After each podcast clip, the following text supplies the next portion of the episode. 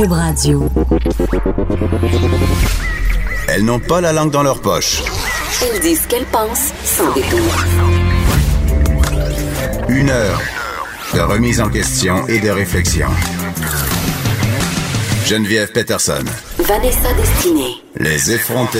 Bonjour tout le monde. Vanessa, c'est mercredi. Ça fait longtemps que j'ai pas dit c'est le nombril de la semaine. C'est le nombril de la semaine. C'est la journée qui sert à rien. C'est la journée euh, où j'ai toujours un peu le goût de caler malade pour aucune raison, C'est la Geneviève. journée où tu dis il y en a la moitié de fête. Il y en a la moitié de fête. Euh, Mes cernes, ils font juste s'amplifier. J'ai toujours des cernes le mercredi. Je sais pas pourquoi. Je Faut- sors pas faut pourtant que tu la veille. injecter de l'acide hyaluronique Ah, directement dans les cernes, Vanessa. C'est ça, d'accord. C'est Tu mon secret. euh, ton, le numéro de ton chirurgien, Geneviève? En fait, c'est pas des chirurgiens Ah, qui font ça. Vanessa. On voit ta méconnaissance des techniques C'est des euh, gens dans leur sous-sol? d'intervention de la face. Hey, attends. C'est sur Kijiji? Tu peux pas me tu peux pas me lancer ça. Euh, tu savais en ce moment qu'il y a une, euh, une nouvelle tendance vraiment inquiétante, euh, en fait, qui inquiète beaucoup d'infirmières qui font des injections d'acide hyaluronique et qui font des injections de botox. C'est une nouvelle technique qui consiste à injecter de l'acide hyaluronique. Et quand je dis acide hyaluronique, c'est les fillers. là. C'est ce qui fait les augmentations de lèvres, les gens qui se font injecter dans les joues. Ça fait du volume et ça se fait par injection. Et il y a une nouvelle technique qui est illégale au Canada, évidemment. Euh, on t'injecte de l'acide hyaluronique à 800 km/h sans injection.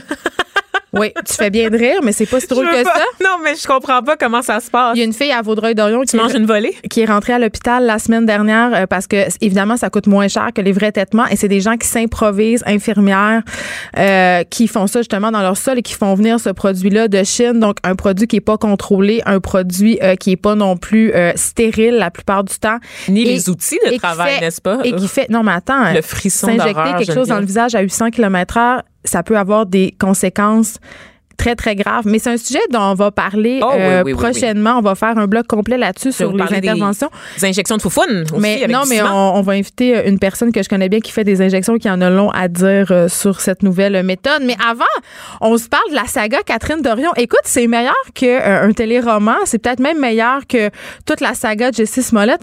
Un rebondissement n'a- n'attend pas l'autre. On dirait, c'est rendu une chicane de cours d'école. Ça me fait beaucoup rire. On se répond à, à médias, par médias interposés. Le FM 93, euh, qui est une filière de Cogeco Média, qui met fin à sa collaboration avec Catherine Dorion.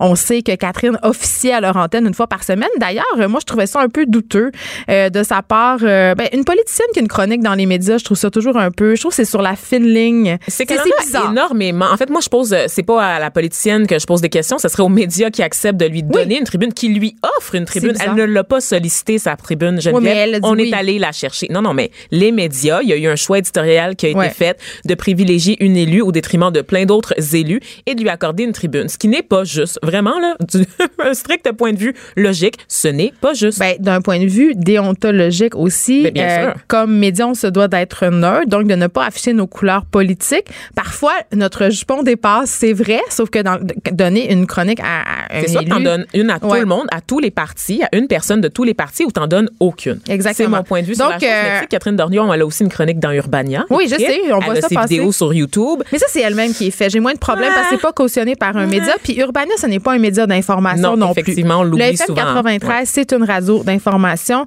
Euh, donc voilà, ils ont mis fin à leur collaboration parce que le lien de confiance serait brisé euh, sur leur site. En fait, euh, ça a été lu en ondes euh, euh, mardi après-midi euh, qu'elle devait aller à Éric Duhem, qu'elle n'est pas allée, euh, qu'elle a incité, qu'elle a tenu des propos déplorables et donc que le lien de confiance est brisé. Donc c'est pour cette raison qu'elle a perdu sa job et on rappelle que le 14 avril à midi, il y aura une manifestation en support à Catherine Dorion devant les bureaux de choix pour déprendre la liberté. La liberté, donc je vais me prendre un Amigo Express pour aller euh, jusqu'à Québec euh, pour faire partie de la manifestation, Geneviève. Tu sais comment j'aime ça péter des vitres? Euh, je- non, je ne savais pas. Ah ouais, non, je t'ai pas parlé que calmé de peu. 2011, 2000, euh, 2012. Ah, Même aussi, j'étais là aux manifestations étudiantes, mais j'aurais, ja- j'oserais jamais euh, faire euh, des, des actes criminels Moi non briser des plus. choses. Moi non plus. J'oserais pas ça. On va faire un, un petit silence ici. J'ai j'ai été euh, au confessionnal, donc tout est pardonné. Tout est pardonné. Tout est pardonné, c'est comme ça que ça fonctionne. Faut t'avouer à demi pardonné. Exactement. Facile. Voilà, c'est tellement facile. J'aime ça la religion. Oui, comme euh, le recteur de l'Université du Québec à Trois-Rivières. Bon, oui, ça, hein, qui participe à des messes de Pâques, n'est-ce Oui. pas? Des messes gospel. En plein débat sur la laïcité, on a un recteur d'université qui tient une messe entre des murs d'université et pas n'importe lesquelles, celle du réseau des universités du Québec. Tu sais, on dit, j'ai goût de dire timing is everything. Je vais juste dire ça. Une bonne nouvelle euh, ce matin, Vanessa, en Nouvelle-Écosse. Mais toi, tu trouves ça une bonne nouvelle? Et moi, je suis un peu partagée. La Nouvelle-Écosse qui a pour le, consent- euh, le consentement pardon, automatique euh, concernant le don d'organes. Effectivement, il n'y a pas question de relations sexuelles Non. ici. Thank God. On y viendra plus tard dans l'émission. Par contre, c'est un projet de loi qui a été déposé, en fait, pour renverser la pratique actuelle en matière de don d'organes et de tissus. En vertu du projet, tous les néo-écossais pourraient être automatiquement considérés comme des donneurs potentiels. Ça serait, selon les, les- le gouvernement, une première en Amérique du Nord. Et euh, une fois que la loi est adoptée, ben, c'est ceux qui refusent de devenir donneurs qui devraient, qui devront donc se manifester. Donc dire, je me retire, je ne veux pas qu'on pioche dans mon cadavre à ma mort. Et là, euh, c'est sûr que les familles, évidemment, vont continuer d'avoir le dernier mot, euh, selon le projet de loi euh, proposé par le gouvernement. Elles vont être consultées au sujet euh, du choix de leurs proches, parce qu'on se rappelle qu'évidemment, on peut mourir dans toutes sortes de circonstances, n'est-ce pas? Des circonstances imprévues comme un Oui, accident et ça peut être une longue difficile. maladie, donc Oui. euh, donc des choses comme ça. Euh, alors on va continuer à solliciter la vie euh, de la famille, mais moi je trouve ça très très euh, intéressant. C'est une idée qui a commencé à prendre de l'ampleur il y a près de 15 ans. Il y a des pays comme la Belgique, l'Espagne qui ont déjà légiféré en ce sens-là et on constate en fait une hausse des organes récupérés de 35 dans les pays où cette mesure-là est appliquée. Parce qu'on sait quand même que euh, au Québec, euh, bon, il faut signer derrière notre carte d'assurance maladie le consentement de don d'organes et plusieurs personnes omettent de le faire. ou- Sais-tu que moi je consens à mon don d'organes mais que j'ai toujours pas signé ma C'est carte ça, Geneviève? mais les gens aussi Pourquoi? vivent un peu dans le déni parce que c'est comme dire que tu vas mourir. On n'aime jamais ça. Euh, c'est tout le temps, euh, c'est comme parler d'assurance vie. C'est comme, euh, tu sais, de pompe funèbre. ben on veut, tu sais, on veut pas, on veut pas parce que ça sous-entend une idée de mort. C'est admettre que notre fin est proche, qu'elle existe Un et qu'elle est proche. Mais j'ai fait un. En tout cas, j'ai fait des recherches parce qu'un moment donné, je voulais faire un reportage sur le don d'organes. Donc, je suis allée au centre où ils distribuent, en fait, les organes. C'est pas- C'est-à-dire, ils les distribuent pas. euh, en temps réel, sauf que euh, ils, attribuent aux familles. Et là, euh, on me parlait euh, du côté sensible de la chose. Tu sais, quand tu perds un proche, on a un laps de temps pour donner un organe, un, laps de temps euh, qui est pas toujours euh, très long. Et il y avait des familles qui ressentaient une certaine pression. Puis c'est vrai que ça peut être vraiment émotif. Fait que la raison pour laquelle moi je suis partagée, c'est celle-ci.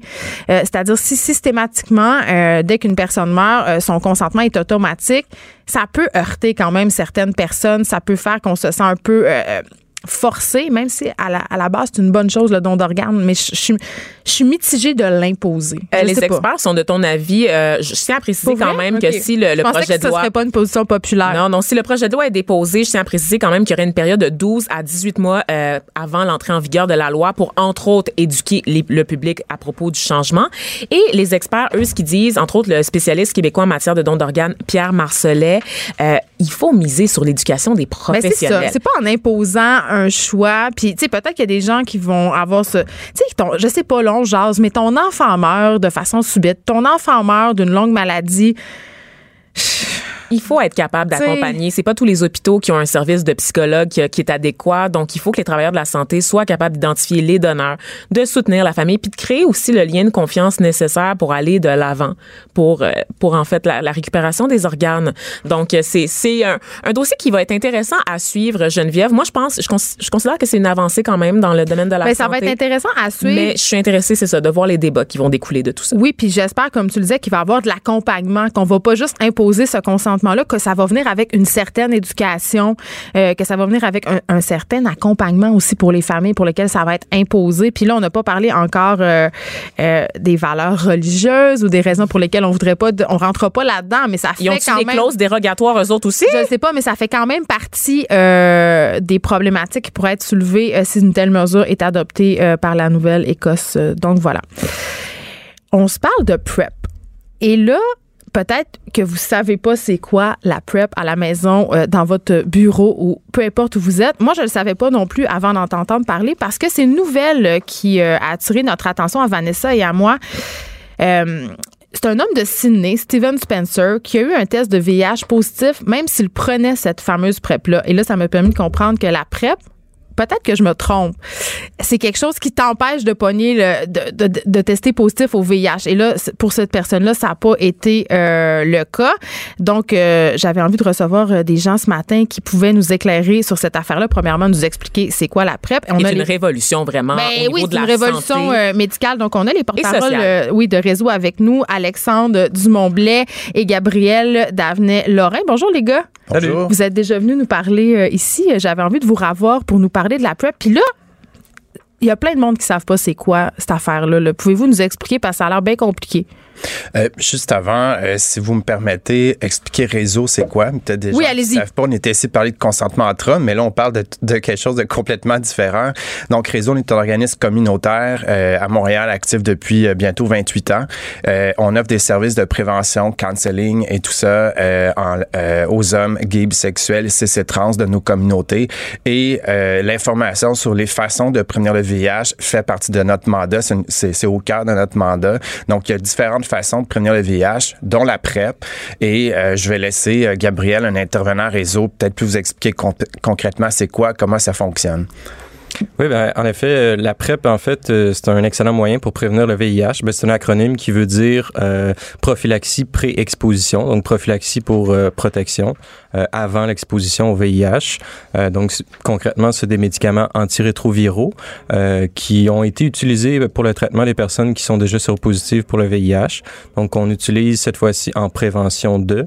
donc, voilà, ça s'est avéré assez efficace. Là, on parle jusqu'à 96 d'efficacité. Mais ça veut dire concrètement que si moi, je suis une personne qui est non séropositive puis que j'ai un rapport sexuel non protégé pour X Mhm. raison avec une Mhm. personne séropositive, je testerai pas positif au VIH. C'est ça qu'on me dit, là. Exact. Ouais. Par contre, il faut bien prendre le médicament pour qu'il fonctionne. Oui, c'est ça l'affaire. C'est ça. Il y, a, il y a une mécanique à suivre. Je laisserai Gabriel encore l'expliquer, mais si la, la PrEP est en, Mm. en concentration suffisante dans notre système, oui, euh, jusqu'à 99 elle peut éviter la transmission du VIH. Puis quand on dit jusqu'à 99, c'est qu'il y a eu différentes études dans les dernières années partout sur la planète. Mm-hmm. Ça varie entre 85 et 99 Et si je vous demande quel est le pourcentage d'efficacité du condom, 98. On le sait.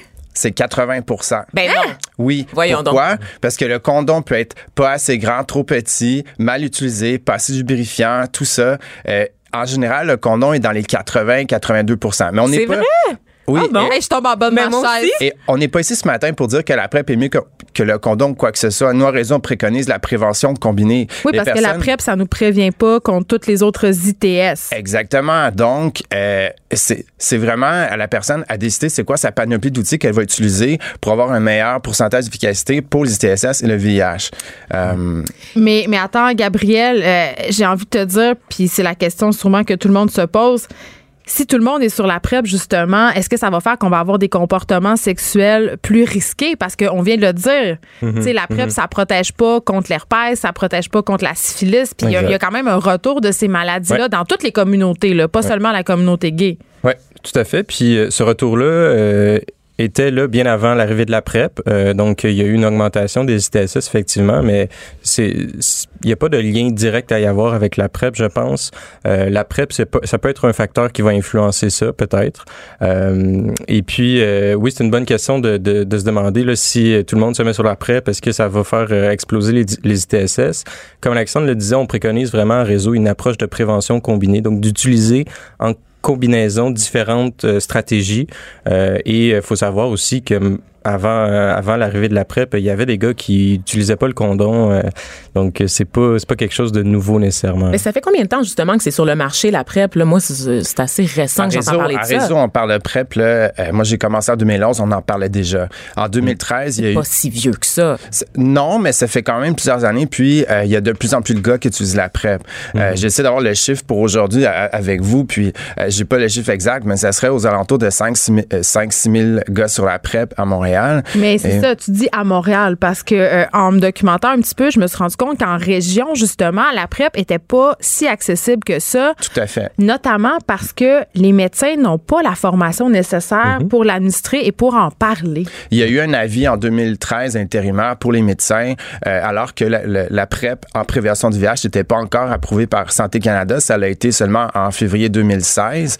Mais les médecins avaient reçu un document pour leur dire, OK, dans quel cas vous devriez euh, proposer la PrEP aux gars. Et puis là, après ça, en février 2016, Santé Canada a homologué la PrEP comme un médicament de prévention du VIH. Donc, ça a amené les compagnies d'assurance à l'accepter de plus en plus. C'est couvert à 80 en général, un régime d'assurance privé Mais et tu par dis, le tu public. dis, les gars, moi, je Ouais. pourrais pas la prendre, la Oui, PrEP? tu peux pour- la Oui. Ok, oui, c'est ok. toute personne. C'est en fait la PrEP est prescrite euh, à des personnes qui sont à risque de contracter le VIH. Après, le risque se discute avec le médecin. C'est le médecin qui va euh, donner la prescription dans le fond. Par exemple, Donc, si je suis en couple avec une personne séropositive, on pourrait me la prescrire. tout à fait, tout à fait. En se rappelant qu'aujourd'hui, en 2019, quelqu'un qui euh, prend un traitement pour le VIH est, euh, est transmissible. Une charge virale indétectable Négative. très basse est intransmissible. Et tu dois quand même prendre ta contraception, Geneviève, puisque tu es une femme et que le risque de grossesse est toujours présent en plus. Hey, merci, maladies. Vanessa, Pour ce me rappel. faire ce cours d'éducation. Écoute, hein, non, mais Euh, c'est vrai, mais c'est quand même deux pilules à se rappeler à Oui. prendre pour beaucoup de gens. Je suis très mauvaise pour me rappeler de prendre toutes les pilules. Mais moi, j'ai une question pour vous. Euh, je reviens au, au comportement associé à la promiscuité parce qu'on a toute une génération de gens qui ont grandi sans connaître les ravages de l'épidémie du sida là, qui, Mhm. qui s'est manifestée dans les années 70, je dirais 70, 80, aidez-moi. un peu. 80 et- et 80 suite, plus. ouais.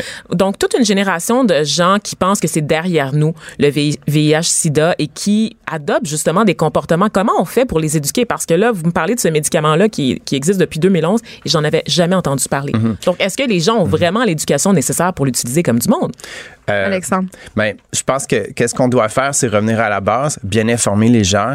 Euh, je vois ici un livre sur la table, dictionnaire bienveillant de la sexualité. Oui, ça va être une auteure qu'on va recevoir euh, dans le troisième bloc de l'émission, Myriam Dexé-Bernier. On parle de sexualité. L'éducation à la- sexualité au Québec, vous le savez, a été délaissée pendant longtemps. C'est certain qu'à raison, on préconise une meilleure éducation à la, à la sexualité. Puis pas juste pour les hommes gays, bi ou trans, pour tout le monde, pour être en meilleure capacité de prendre les meilleures décisions pour soi. Donc, effectivement, ce qu'on réalise chez les gars plus jeunes, euh, on banalise un peu le VIH. Tu sais, on, on va dire, ben, on peut prendre un traitement puis c'est réglé. Ouais, mais ton traitement, pour l'instant, c'est toute ta vie. Il n'y a pas encore de vaccin. Il y a pas des encore effets secondaires quand même. il y a des effets secondaires. Euh, faut, faut prendre le temps de trouver le bon traitement pour la personne, mais il n'y a pas encore un traitement curatif. On croit qu'on va y arriver d'ici 5-10 ans avec le fait euh, des nouvelles des nouvelles avancées, des études, puis tout ça. Puis pour revenir à l'accès euh, au Québec, euh, euh, nous, euh, euh, samedi, vendredi, samedi dernier, on avait le premier sommet euh, francophone sur la santé gay que Réseau organisait qui s'appelait SMASH à l'Hôtel des gouverneurs, juste à côté ici.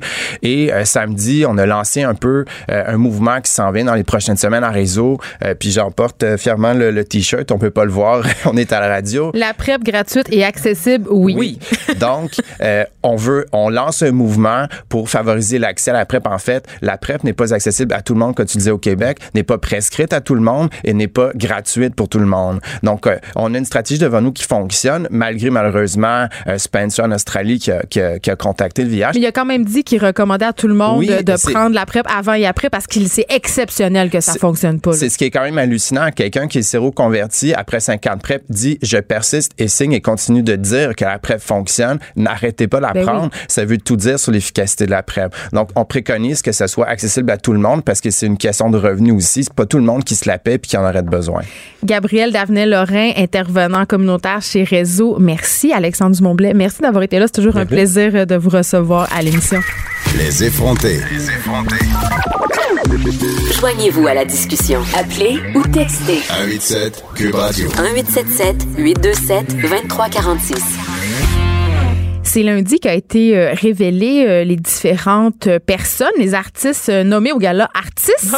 Si j'étire mon S. Moi, je m'ennuie des métrostars. je prenais toujours les petits cartons là, quand on était à, À l'épicerie. Oui, c'est ça. Puis là, je cochais tout plein d'affaires puis j'envoyais jamais mon carton. J'avais 8 ans. Là. Oui, mais Mais j'avoue que j'avoue c'est le fun. On avait l'impression d'avoir du pouvoir. Oui, Mais exactement. au gala artiste, c'est le public quand même qui vote. C'est le public qui a le pouvoir. Donc, c'est toujours assez intéressant de voir les personnes qui sont là. Il y a des personnes qui sont abonnées aux artistes. Là, Oui. on pense à Guylaine Tremblay, Charles Lafortune, et Gino Chouinard. Oh, Tu Dieu. Chouinard, c'est c'est comme... Pierre Bruno. Sophie Donc, Thibault. Beaucoup de les- gens de TVA. Hein, les faut- chouchous, ben c'est le gala de TVA. Et c'est les chouchous euh, du Québec. C'est les gens qui votent, on vient de le dire. Mais là, euh, depuis euh, deux jours quand même, on voit circuler sur les médias sociaux euh, certains bémols sur la blancheur euh, des nominés. Puis j'avais envie qu'on en parle, Vanessa, parce que c'est vrai. C'est vrai que euh, toutes les personnes nommées sont des personnes blanches. Effectivement. Et Geneviève, honnêtement, Qu'est-ce que j'avais ça pas. dit notre télé? J'avais pas le goût d'en parler parce que j'avais le goût j'ai vu ça, j'ai vu ça passer, puis il y avait des gens qui s'indignaient, puis je suis comme coudon. Est-ce qu'on a été habitué à autre chose? Êtes-vous vraiment surpris qu'en 2019 au Québec, tous les nommés dans un gala soient blancs? Moi, Puis là, on dit non. pas que les gens qui sont nommés aux artistes ne méritent pas d'être nommés. Là. Ce sont pas. des, Je les sont des, oui, ce sont des acteurs, des animateurs talentueux, talentueuses, incroyables. Tu sais, sauf que c'est vrai que quand on regarde ça, tu sais, ça nous révèle quand même que, ben, les personnes qui votent sont peut-être pas sensibles à la diversité parce qu'il y en a juste pas. Il y en a juste pas, il y en a juste pas, il y en a pas qui sont recrutés à la sortie des écoles de théâtre, il y en a pas, il y en a pas sur les planches, on n'en voit pas à la télévision et quand on en voit de la diversité, les rôles ne sont pas substantiels. Jamais on va parler d'un premier rôle Ils sont clichés. ou sont très clichés. Tu sais, on va parler du dernier film là, de Denis Arcand, là, la, la- le déclin ou la chute de l'Empire de Je sais plus où est-ce qu'il est américain. rendu l'Empire américain. Là, si c'est il a chuté, là. Il a chuté, il a chuté pour de bon, comme Sparte, excellent. Donc, on parle, il y a des Noirs dans ce film-là, ben c'est tous des membres de gangs de rue. Ouais, c'est tout le temps ça. C'est des gens qui ont fait de la prison, tu sais. D'ailleurs, une, une de mes euh, une de mes craintes quand euh, la série Fugueuse euh, a été euh, annoncée, Oui. j'avais peur, je me disais oh mon dieu, j'espère que ça sera pas une série où ça va être un gros pim black vraiment méchant puis que là tout le monde va le détester puis que ça va contribuer comme au racisme de la population. Puis finalement, ils ont vraiment bien joué leur carte. Ils ont pris un gars qui s'appelle Damien qui est blanc, on le sait, tu sais mais c'est pas Qui est clair. un wangsta parce qu'il Ouais. est comme un blanc qui se prend pour un C'est noir. ça. C'est mais, ça, ouais. mais quand même, en tout cas, j'ai trouvé que c'était quand même assez habile de la part euh, de TVA d'avoir choisi ce casting-là. Mais quand même, euh, on parle du manque de représentativité. Puis j'ai envie de te raconter l'anecdote suivante quand on faisait le casting pour la déesse des feu au théâtre euh, euh, l'an dernier, en fait, ou ben, v'là deux ans quand on la préparait. On voulait avoir des gens de la diversité et euh, ça a été difficile. On a été obligé d'appeler, euh, de faire trois castings différents, euh, puis de sortir des écoles de théâtre, puis des écoles avec des profils de théâtre au secondaire parce qu'il y a tout simplement pas de personnes racisées à l'intérieur de ces murs-là. Et je posais des questions aux gens des écoles de théâtre, puis je disais, mais pourquoi? Puis les jeunes euh, profs en poste ou les personnes qui donnent des cours dans les écoles de théâtre me disaient, ben c'est parce que euh, c'est juste pas dans le réflexe des personnes qui choisissent les candidats de prendre des personnes d'autres communautés parce que D'y aller avec la discrimination Dès, positive. dès que tu as un accent, dès que, dès que tu sors du lot, t'es t'es pas accepté. tu sais. Fait que c'est vraiment, c'est c'est à la base du problème. C'est ça, c'est qu'il n'y en a pas dans les écoles de théâtre. Ben, c'est un, un problème multifactoriel, en fait, parce qu'il y a beaucoup aussi de personnes issues des communautés euh, culturelles qui ne choisissent pas la voie Ben, ils du pensent pas théâtre. que c'est possible, ils n'ont pas de modèle. Exactement. Le manque de représentation entraîne un cercle vicieux qui fait en sorte que si tu te vois pas à l'écran, ben tu penses pas que tu as des chances de pouvoir percer ici et tu te tournes. J'ai le goût de d'aller plus La loin vers la télé américaine. J'en parlais au micro là, de Benoît Dutrisac là, qui me reprochait d'utiliser beaucoup d'anglais euh, dans mes topos, notamment celui sur le Brotherhood, là, qui est cet espace sécuritaire destiné aux gars. Et les gars le disent dans la vidéo qu'il y a une absence de modèle qui fait en sorte qu'ils se replient sur eux-mêmes. Et Benoît me disait, ben non, il y en a de la place, il y en a. Et je lui ai dit, les chiffres ne te donnent pas raison. Non, il n'y a pas Benoît. de place. Puis y en a pas en de plus, tu place. sais, euh, si on vient au gala artiste, c'est le public qui vote. Puis le public qui vote, tu sais, C'est on pas la faute du public. On a là. tendance, non, on a tendance à penser que le Québec, c'est Montréal avec sa diversité, mais c'est pas vrai. Euh, la personne qui habite à, à Mastoyache ou la personne qui habite, euh, je sais pas moi, en- dans le fin fond de la BTB ou en Gaspésie, elle n'est pas en contact avec beaucoup de diversité. C'est pas de sa faute.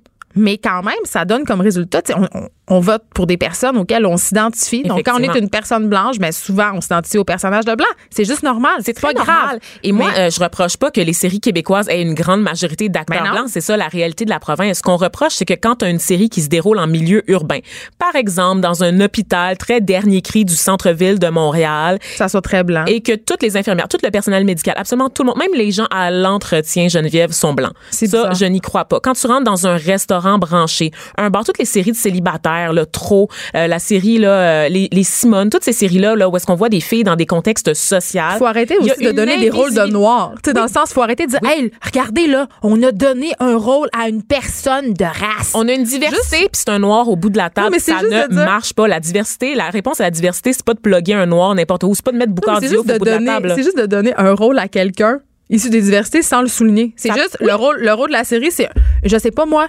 On dit n'importe quoi. Une fille qui anime de la radio dans un média montréalais et là, bang, t'as une fille, euh, tu sais, qui est racisé, puis on n'est pas en train de dire oh mon Dieu, tu sais, c'est juste normal, tu sais, c'est juste Exactement. Donc, on doit va pas avoir insister gagné. sur la différence, puis on doit pas non plus toujours prendre les Noirs par défaut. Donc, je veux voir des Latinos. peut être des Je veux voir Asiatiques. des Asiatiques Mais parce oui. qu'on a souligné l'importance du gala Dynastie en réponse, en fait, au manque de Ouais. diversité pour euh, le gala artiste. Mais oui, le gala Dynastie, mais c'est un gala qui récompense les communautés noires. C'est super, c'est une mesure d'empowerment, mais ça laisse en plan quand même d'autres personnes, d'autres Ben, communautés euh, qui n'ont pas nécessairement l'espace pour s'organiser. Donc, on a voit ça. jamais d'Indiens à la télé. Ben quand on les voit, c'est vraiment super cliché. Ben oui, Ils ont leur statut de. Vishnu. Ben oui, euh, c'est ça. Là, ils vendent des affaires one dollar, one dollar. Puis moi, j'ai le goût de te dire, Geneviève, je fais de la télé à ma TV, à une émission Nous sommes la ville, qui est une émission là, du réseau de Québécois. On a une fille trans, on a une fille voilée, on a moi. Ah, mais là, on a attends, là, j'ai goût de te dire, là, non, j'ai le non, goût de non. te dire, hey, OK, mais L'émission s'appelle. Nous sommes Oui, la ville. mais ça, c'est- Nous ça. sommes la ville, Je Geneviève, comprends. littéralement. Mais c'est quand même un statement. On n'est pas obligé de faire ça. Moi, j'ai hâte au jour, justement, où on va arrêter de dire, hey, on a pris un noir, puis où on va arrêter de dire la même affaire, on a mis une grosse sur le Non, cover non, on est magazine. toutes Juste, ça va être compétentes. normal. Nous sommes toutes compétentes, Ben oui. Geneviève. On a tous une carrière dans les médias. C'est juste que personne donnait la chance à la fille voyez, personne donnait la chance à la fille anglophone avec un accent quand elle parle français. C'est ça. C'est que t'entends tout le temps cette réponse-là. Oh, on les voit pas, sont où, on sait pas où les trouver. Hey, écoute, ce casting-là, il a pas pris huit ans à faire. Là. Ça, ça a été quelque chose de quelques semaines. Puis bim bam boum, Euh, c'était Ils réglé. sont là, ils existent, puis ils veulent travailler et ils sont compétents. Et j'ai le goût de terminer en disant aussi, Geneviève, que j'entends beaucoup d'auteurs, surtout en fiction, dire Mais moi, je sais pas comment expliquer les différences. Là. Moi, je connais juste Mais des blancs. qu'il il pourrait avoir des auteurs Allô? des communautés. Je dis Les de. Noirs, là, les Asiatiques, puis les Indiens, ils mangent du spaghetti. Là. Tu sais, Ils sont capables Ah, de ouais. faire les mêmes Tu manges pas activités. juste la banane ouais, plantain? ouais, ouais, non, Hey, pour moi, c'est mystérieux. Là, Ouais, ça. ouais, ouais, non, non. On a les mêmes loisirs, les mêmes hobbies. Tu sais-tu que des fois, je vais faire du patin l'hiver, Geneviève, au milieu Ben, de la gauche tu dois tomber tout le temps. Ben non, ben non, Geneviève. Sais-tu que j'ai les mêmes hobbies que toi? J'aime ça aller au chalet, moi aussi, Geneviève. C'est Hein? possible de voir des Noirs au chalet, faire du pas juste camping, de la danse hip-hop? Ben non, ben non. Incroyable. Hein? Hey, on a crié, on devrait pas crier. On devrait toujours crier, Geneviève. Moi, je, parle, je communique juste comme ça, en fait. Hey, Vanessa, euh, ben écoute, euh, en tout cas, j'ai bien hâte de voir euh, l'année prochaine. Peut-être que le public nous aura entendu et euh, votera pour euh, on sait pas qui parce qu'il y en a juste pas. Peut-être qu'ils vont me demander d'aller présenter un prix comme Oscar So White quand il y avait eu la controverse pour contrebalancer, en fait, la controverse. qu'ils nous ramènent Linda, la fille qui jouait Oh Jasmine. mon Dieu, Jasmine, là. c'était-tu assez bon? Ramenez-nous là. C'était tellement tellement, elle bon. était tellement belle. Puis il y avait des lesbiennes aussi. Je- C'était tout c'était vraiment edgy. Vous êtes très edgy. On se rappelle des cheveux blonds aussi là, d'Isabelle Richer. Ah oui. C'est- On- hey, Avec mais le jeans bout de Je pense qu'il y a beaucoup de, il y a beaucoup de pépas qui ont fantasmé sur ces policières dans le vestiaire. Ben, Écoute. Euh, J'adore. On, on parle souvent d'environnement à l'émission, puis à chaque fois qu'on le fait, c'est tout le temps pour vous donner des mauvaises nouvelles, puis dire on va tous mourir. Mais là, aujourd'hui, Vanessa, t'avais le goût de nous mettre de bonne humeur, puis peut-être nous inspirer. On est dans les sujets euh, sexuels aujourd'hui. On a eu les gars de réseau.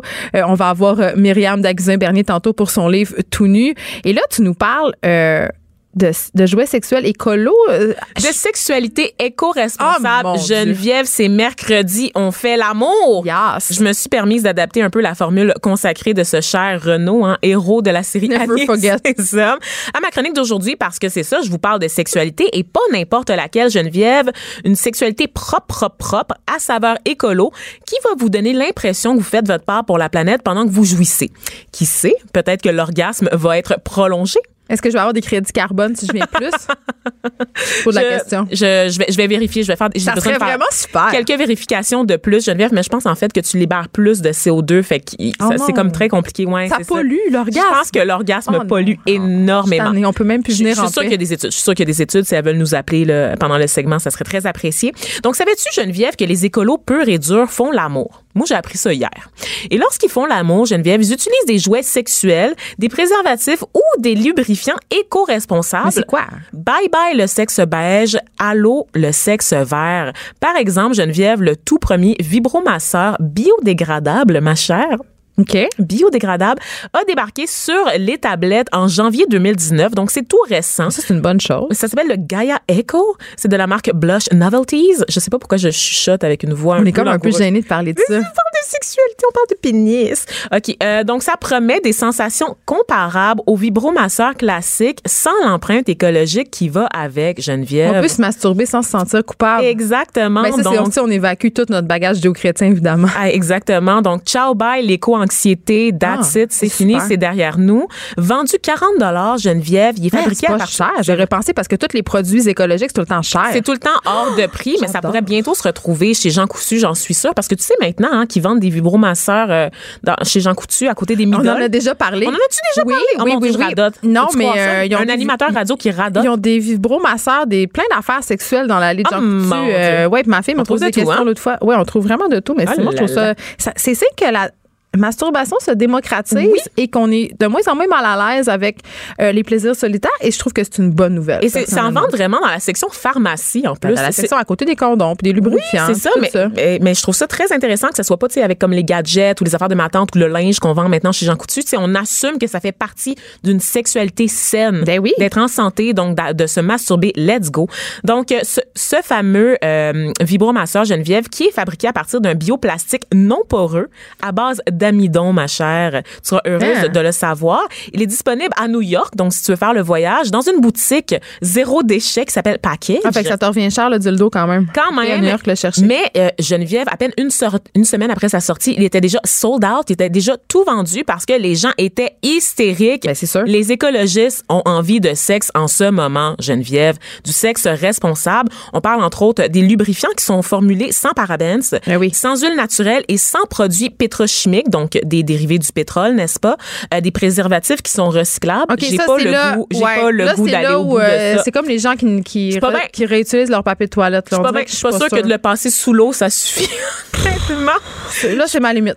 C'est un peu. euh, je vais aller plus loin dans ta limite, Geneviève. Il y a des entreprises, il y en a une au- à Toronto et une au Royaume-Uni qui offrent de récupérer des vieux dildos Ah, et euh, de les désinfecter pour les revendre. Donc, euh, les trois R, Geneviève, réutiliser, réduire Décroissance, mesdames et et messieurs. recycler la décroissance avec les sextoys. Donc, vraiment, de récupérer ça, de les désinfecter, évidemment, là, pour éviter euh, ben, de, tra- de transmettre de la glu puis toutes les autres maladies qui pourraient rester là, euh, et de On les remettre sur le marché. D'emblée, j'aurais tendance à trouver ça dégueulasse, mais je suis certaine que ce processus-là est hyper clean puis qu'au bout du compte, Oui, oui. c'est comme des trucs euh, c'est des- remasterisés, donc ça, c'est correct. C'est quasiment je pasteurisé, là. C'est C'est vraiment, là. quasiment pasteurisé. Pour vrai, là, c'est, c'est fait euh, avec euh, des, euh, des trucs de vapeur, puis vraiment, là, pour euh, euh, la faut juste passer au-delà de notre dégoût primordial. Exactement. De la même façon qu'on va désinfecter là, des appareils médicaux, euh, on a aussi des gens qui utilisent la méthode du calendrier, Geneviève, pour éviter d'utiliser des préservatifs. Ah ben moi, c'est ça que je fais. Donc, euh, oui, mais ça, c'est pour éviter de tomber enceinte, je pense. Parce que tu es une femme, Geneviève, et je rappelle que tu peux tomber enceinte, parce que je l'ai déjà dit, je voulais juste te le rappeler. Mais non, j'ai toujours fait la méthode du calendrier, mais ne faites pas ça à la maison parce que c'est pas conseillé, mais pour moi, ça a toujours euh, vraiment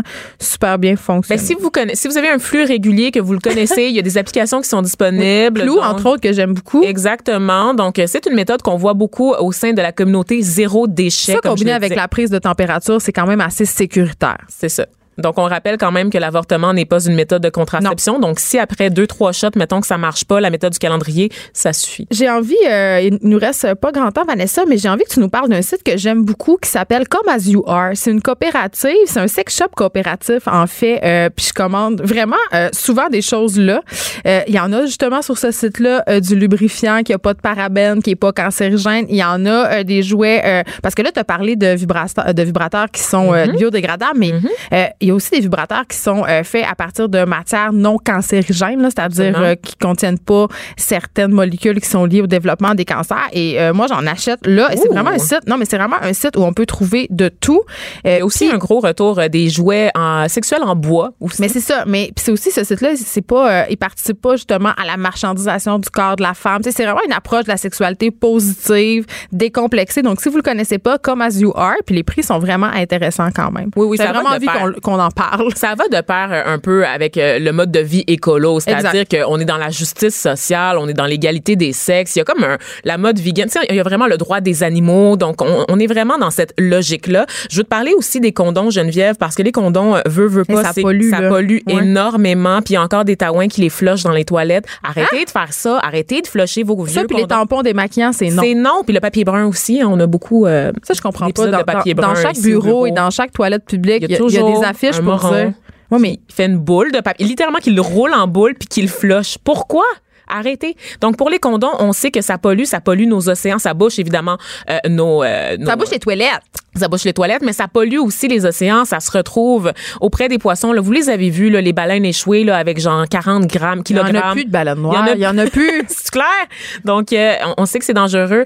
Euh, le latex naturel aussi, on sait que bon, c'est un arbre, donc ça contribue à la déforestation. Il y a toute l'énergie aussi pour transformer euh, ce- cette matière-là, donc le latex naturel en ce latex qu'on utilise. ils n'ont plus de maison. Ils ont plus de maison, plus de c'est fini. Donc, il y a des alternatives, entre autres une alternative de Trojan qui est habituellement proposée aux gens qui sont allergiques au latex. Dont je fais partie. Ah oui, ben Ouais. c'est c'est euh, c'est condom fait à partir de la membrane intestinale d'un agneau. Oui, ça coûte Donc, très cher. On sait que de tous les temps, de tout temps, euh, l'homme a utilisé des intestins d'agneaux, des boyaux, voilà, d'animaux pour la contraception. Eh bien, sachez que ça fait un retour en force.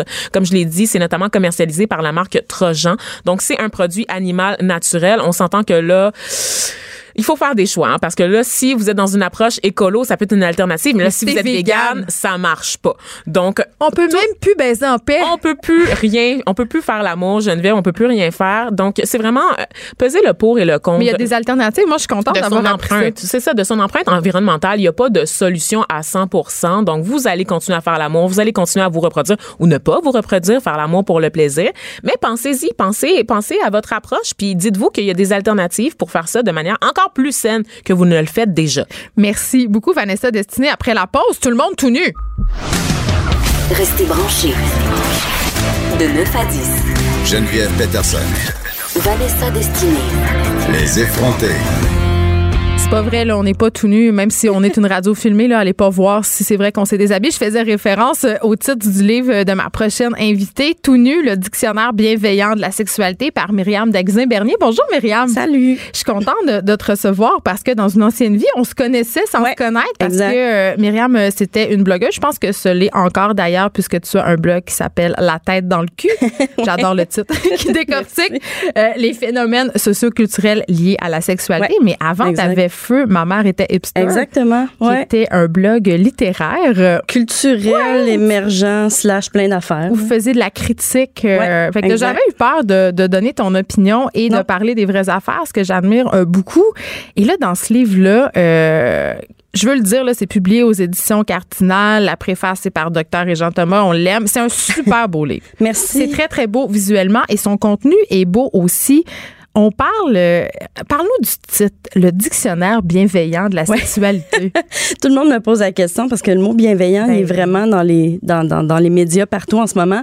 Je te dirais quand les éditeurs, le titre n'est pas directement de moi parce qu'évidemment, je pense que tu le sais aussi, euh, le travail d'édition ça se fait vraiment en équipe. Mais euh, ils m'ont proposé au départ seulement le dictionnaire bienveillant de la sexualité, puis je t'avoue que je trouvais ça assez drabe. Oui, c'est un comme peu euh, scolaire. Ben c'est ça, exactement. Ça fait scolaire. Euh, Il y avait eu le petit sexuel qui avait été dit aussi, mais petit sexuel, ça faisait très français. Euh, fait que j'ai fait un peu comme ah. Puis il y a Émilie Villeneuve qui était ma première éditrice qui est arrivée puis qui a dit tout nu. Puis elle a fait comme faut que ce soit ça. Puis j'ai fait quand ils me l'ont proposé avec la couverture et tout, j'ai fait ouais tellement. Fait que ça rebalance bien en fait les deux. Puis le mot bienveillant, bienveillance en fait, c'est euh, le le Robert l'année passée qui l'a euh, nommé comme mot de l'année. Puis je pense qu'en ce moment, on a vraiment besoin de bienveillance dans plein de domaines de, de la vie. de compassion, Exactement, de compréhension, d'écoute. Puis c'est ça que ça représente ce livre-là. C'est juste comme, euh, tu sais, je le dis dans la dans la- l'introduction. Ayez du fun, mais écoutez ce que les autres ont à dire, puis parlez aussi de ce que vous vivez, vous autres. C'est ça l'idée un peu avec le titre. Ben c'est ça, parce que j'avais envie de te demander évidemment pourquoi tu avais eu envie d'écrire ce livre-là, parce que des livres, c'est un livre qui s'adresse à un lectorat de 12 ans et plus Ouais. environ. Et leurs parents. Oui, parce que évidemment, on doit accompagner Yep. les enfants, puis nous aussi, on a, on a des choses souvent à apprendre. Moi, ça. la première, euh, parce qu'il y a toutes sortes de nouvelles réalités, Ouais. il y a un nouveau vocabulaire qui vient avec ça. Ça, on y Totalement. reviendra. Mais j'ai l'impression, pour avoir des enfants, euh, puis deux filles notamment, Mm-hmm. que euh, les livres sur la sexualité qui les touchent, euh, ben ça les touche pas justement. Ouais, ça les ouais, touche ouais. pas. On parle de technique, on Mhm. parle de moyens de contraception, mais quand ils lisent ça, elles sont au courant de comment ça fonctionne, mais la sexualité, c'est beaucoup plus que comment ça fonctionne. Ouais, c'est ça. Puis c'est beaucoup plus que un, un discours alarmiste sur fais attention parce que ça se peut que tu attrapes des ITSS, fais attention, ça se peut qu'il y ait une grossesse non désirée. Tu sais, oui, il y a ça, faut pas se le cacher, faut en parler aussi, mais je pense que c'est important aussi d'aller ailleurs puis de dire la sexualité, ça peut être vraiment le fun, puis ça peut être vraiment épanoui, puis ça se peut aussi que t'en veuilles pas puis que tu sois pas anormal pour autant. Fait que tu sais, c'est- tout ça que j'ai essayé de mettre dans ce livre-là. Tu sais, je l'ai dit à, à quelques reprises dans d'autres entrevues, le livre est parti d'un essai au départ qui devait être sur les menstruations. On s'entend-tu que c'est pas ça pantoute? Mais les menstruations sont, de- sont dedans. Puis, tu sais, le chapitre est quand même assez long là-dessus parce que c'est un sujet qui m'intéresse vraiment. Mais euh, ça a bifurqué parce qu'en parlant, entre autres, avec euh, Émilie puis Aurore, qui est mon éditrice chez Cardinal, on s'est dit... Ce qui est plus urgent, c'est vraiment d'avoir un livre qui aborde la sexualité de façon. Là, j'ai le mot décomplexion, on l'utilise partout, là, mais Mais je pense que c'est un bon mot pour en ça, parler. C'est ça. Tu sais, puis juste de, de leur dire, tu sais, on a tendance à aller, à niveler vers le bas un peu pour les ados parce qu'on se dit, ben, ils comprendront pas. Et Hey, puis Dieu sait qu'ils envoient des affaires. ben oui, mais à- moi, je suis partie de la prémisse, à 11 ans, ils voient leur premier porno, puis tout le monde est comme, oh my God, c'est T'es terrible. conservatrice 11 ans parce qu'on en a parlé Ouais. ici à l'émission, puis euh, selon les statistiques, ça serait plus 9-10 ans avec l'accès à Internet. C'est tu quand même intense. Ouais, ouais, ben c'est sûr que ça, ça réduit. Puis tu sais, maintenant, ils ont accès à tout. Tu je veux dire, ils peuvent aller sur Facebook, ils s'en font des comptes. Donc, il faut là. être outillé. Tu sais, quand tu Oui, vois ça, absolument. mettons que je suis un jeune de 12 ans et je tombe sur un- une scène pornographique. Euh, tu sais, puis c'est pas nécessairement ça qu'on cherche là, quand on a 12 ans, Non. de voir quelque chose de, de très hardcore ou de très spécialisé. Ben, entre ils veulent mais- le voir. Ben, c'est parce que t'as de, mais l'in- pas, euh, de la curiosité. C'est ça, C'est pas, un- ça. pas désir de se masturber devant ça nécessairement. Non, ça Sauf vient que pas de là. Quand tu le vois, ça peut laisser une marque. Ça peut, tu sais, il faut que tu sois outillé pour faire face aux images que tu vois. tu. Mhm. Absolument. Puis t'es tout seul avec ça. Fait que, tu sais, je suis partie de cette idée-là que, tu sais, si on reste dans le chiffre de 11 ans, mettons, mais t'as tout à fait raison, 9-10 ans, ça se peut, puis c'est assez troublant. Ben, dès qu'ils ont accès à Internet, ils, ils Ben, tapent ça. sexe. Ben oui. Puis, tu sais, c'est facile à trouver au bout, là, tu sais. Puis même juste sur les réseaux sociaux, il y en a, là, tu sais, Twitter, ça pullule. Puis, tu sais, pourtant, on se préoccupe pas. Ben, c'est ça, tu sais. Fait que, mais, tu sais, ils sont laissés tout seuls avec ça. Puis là, les parents sont comme, hey, on capote, ça n'a pas de bon sens, mais on dirait qu'on fait rien de concret pour, comme, les aider là-dedans. Mais Myriam, on va se le dire, là. Il y a encore beaucoup de gens qui sont gênés là, de parler de Absolument. sexe. On Oui, a oui, parlé oui. de masturbation euh, dans le segment précédent et je suis certaine euh, que je vais recevoir des courriels. Puis je, je suis certaine qu'il y a des gens qui étaient mal à l'aise. Ouais, je sais. Parce que c'est encore vu comme quelque chose qui est euh, tabou, qui est sale, qui est Ouais. pas correct. Ouais. Tu sais, fait que Faut y a pas ça parler aussi. de ça. Puis, Ben là, c'est ça. Puis j'ai envie de te poser la question sur la façon dont on parle de la sexualité aux jeunes. Mm-hmm. On sait que les cours d'éducation sexuelle dans les écoles, tu sais, ça a largement défrayé la manchette. Là, tous les médias en parlent. Et là, c'est drôle parce que je recevais la semaine passée euh, un- une lettre, en fait, un courriel de mon école qui m'expliquait comment on allait parler Mm-hmm. de sexualité à mes enfants. Et j'ai compris, en fait, qu'on n'allait pas leur en parler. on parle de deux à trois heures d'éducation sexuelle pendant, euh, réparties dans le cursus scolaire. Yep. C'est-à-dire dans toutes les vacances, dans tout l'enseignement, pardon, pendant toute l'année. Ouais. Deux à trois heures c'est rien, là. Pendant l'année. C'est rien. Alors que la sexualité, ça fait, c'est une partie importante de notre vie. ça là. évolue tout le temps. Là. Je veux dire, il faudrait qu'on en parle constamment, puis que ça, ça évolue avec eux. Puis en plus, au courant de cette année-là, euh, je veux dire, il va se passer des choses. La première fois qu'on en parle, il faut qu'il y ait un retour là-dessus. Tu peux pas juste faire ton blog de 2-3 heures puis faire OK, on verra ce qui va se passer avec ça. Mais ce que j'en comprends, c'est que c'est disséminé dans l'enseignement. Ça veut ça. dire qu'un un enseignant qui enseigne les maths pourrait glisser au travers euh, des ça. équations puis de la racine carrée, quelque chose sur... Oui. Tu sais, ça, ça, ça, marche, marche comme pas. pas. Puis les, les profs sont pas à l'aise avec ça non plus, puis avec Ils ont raison. le droit. Parce que, ben oui, ils ont le droit. Je veux dire, c'est pas pour rien qu'il y a des formations comme sexologue. C'est pour ça que je suis allée là-dedans. Mais tu sais, il faut savoir aussi que euh, quand un prof euh, fait de l'éducation à la sexualité dans les cours, faut qu'il il ou elle s'attende à recevoir des, des confidences peut-être de gens qui ont été, entre autres, agressés sexuellement. Puis dans ce temps-là, le prof ou la prof devient responsable de dénoncer pour l'élève. C'est pas une petite job, là, faire ça, là. Fait c'est pas non plus un compte. petit job de dire les bonnes affaires. En plus, fait que, Tu sais. ça met mal à l'aise tout- toutes les profs, ben pas toutes, il y en a certainement qui sont plus à l'aise, mais une majorité de profs euh, se sont dit mal à l'aise de faire ça, puis avec raison, là. Tu abordes plusieurs questions euh, dans ton livre, dont la première fois Ouais. Ça, c'est une question. Là, moi, je me rappelle là, quand j'étais plus jeune, quand j'avais 12-13 ans, là, ma mère m'avait acheté, je pense, c'était le livre de Jeannette Bertrand. Et là, Tout le monde me parle de ça, mais je Ben, me rappelle pas c'est quoi. ben, c'était le livre que tout le monde avait là, qui nous expliquait les choses, les choses de la, les choses de la sexualité. Et là, on il y avait beaucoup d'emphase sur ça- la première fois là, que faut que ça soit spécial, puis que là, faut que ça soit avec un gars que t'aimes, puis que là, est-ce qu'on met trop d'emphase sur cette première fois là Moi, Ben j'ai oui. le goût de dire le genre, règle ça, règle ça, puis passe à d'autres choses. Ben c'est surtout que, tu sais, je comprends. Ben, je comprends ton point de dire règle ça parce que la fois d'après, ça risque d'être meilleur. C'est comme si la virginité, c'est un précieux don là. Mais c'est ça, puis ça marche pas, tu sais. Je veux dire, si pour la fille entre autres, si on parle des relations hétéronormées, pour ça. la jeune fille là, elle c'est comme si elle donnait tout en une en une nuit, un matin, peu importe quand ça se passe là. Puis évidemment, Puis c'est ça, tu viens de le dire, là, on parle de relations hétéronormées parce que dans aucun livre, on parle des premières fois Ben homosexuelles. non, c'est Jamais. ça, tu sais, euh, homosexuel ou peu importe ton genre, Oui. Non-binaire, euh, etc. Tout ça. Mais tu sais, tout est axé premièrement sur l'hétéronormativité. Ben oui. Fait que là, mettons qu'on parle d'une jeune fille, ben elle, elle a tout donné du jour au lendemain, sa vie vient de basculer, mais pas pas en tout, là, je veux dire ça. Non. Elle a donné ce qu'elle a de plus précieux. Ben c'est ça, mais on, on a encore cette notion-là. Mais tu sais. tellement. Puis pour les, les garçons, ce qui se passe, c'est que c'est tellement un stress pas possible. De performance. Ben oui, mais c'est ça. Fait que les autres, ils arrivent. Tu sais, c'est pas le fun pour personne. là. T'as-tu vu l'espèce de setup poche? Oui, ça, moi, j'avais l'impression que le gars devait faire un setup incroyable, style pétale de rose et musique Ben, romantique, lumière tamisée. Mais C'est pas oui. ça pas en tout qui arrive. Non, là, je ça fait dire. mal un peu puis ça passe vite. Là, t'es comme, ah, c'était ça, finalement. Oui, on joue un jeu. On pige des mots Ah, mon dans ton Dieu. livre parce que c'est un dictionnaire. Oui. OK? Hey, mais ça se peut que des fois, tu sais, il y en a des Ben, complexes. tu me le bon. dis. Ouais, si ouais, c'est ouais. trop complexe, euh, tu me le dis. Fat talk. Oui, ça c'est quelque chose qui arrive avec euh, majoritairement des jeunes filles.